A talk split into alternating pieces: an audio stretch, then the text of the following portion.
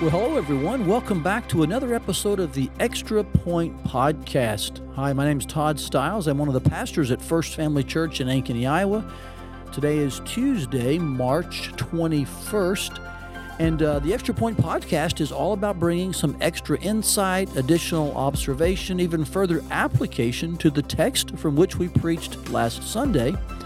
Last Sunday, we were in Psalm 90, and we looked a good bit at uh, the concept of how in in um, on lamenting in biblical fruitful lamenting we maximize God and minimize ourselves. And we walked through that psalm. It really fit well with really the entire series we're in on the psalms of lament. They all seem to have this type of tenor or tone and that is that God is maximized. Even in our frustrations our questions they're addressed to God.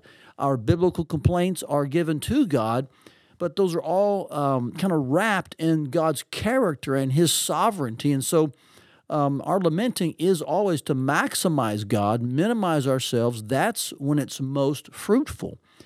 And so as I, as I was thinking of that and reviewing that, uh, I, I just uh, was really drawn to a verse in John that that really uh, illustrates this well. I did not mention this Sunday, but it's a beautiful verse that so succinctly encapsulates this very thought.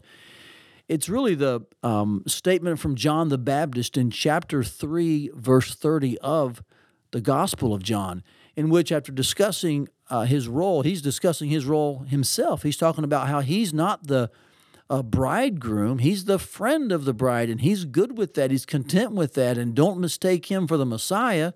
He says, No, don't look at me. And he keeps pointing to Jesus. And one of his last statements is in John 3:30, where he says this: He must increase, but I must decrease. Now, admittedly, John in this chapter is not lamenting. Uh, John the Baptizer is not complaining or biblically expressing frustration to the Lord but he is expressing the principle and adopting the posture of true lamenters.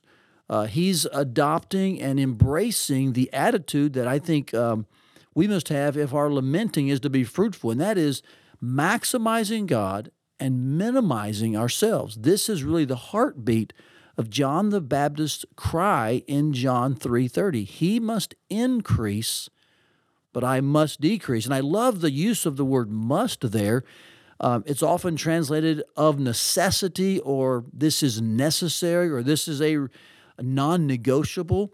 Uh, it's a very short word in the Greek language, but it carries great weight. And so John here is not making a suggestion, he's not saying here's an idea or a possibility.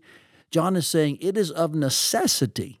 It's required. This is a non negotiable posture of my life that Jesus must increase and I must decrease. And here's what I think is even more striking from that simple paragraph that right before verse 30, and we often don't hear this, okay? We often skip verse 29. But in verse 29, before he makes the statement that Jesus must increase, he must decrease he says that in this uh, role that he has in adopting this posture, his joy is complete. Isn't that beautiful? John is um, uh, clearly instructing us by his example that full, complete joy is found in adopting the posture of less, of minimal, so that Jesus has the place of preeminence, that he's maximized. He's the one who's seen we're the ones who aren't seen. And John's saying this is the avenue, the path to full and complete joy. So if you're struggling today, perhaps with um, adopting and accepting, uh, you know, a place of of less visibility, of minimal um, visibility, and, and and perhaps that seems like, well, I, I want credit and I want to be seen. Just remember, that's not the avenue to joy. Jesus is the one who needs to be seen. We should, in, in clear terms, be invisible so he is most visible. And often our American culture leans into us and says, well, that's not the way to be happy. But actually, it is. It's the way to find full, complete joy by maximizing God and minimizing ourselves. My prayer for us today that even in our lamenting and even when we're not lamenting, we will adopt this general principle that really provides for us the avenue and pathway to full and complete joy. And that is by maximizing God and minimizing ourselves.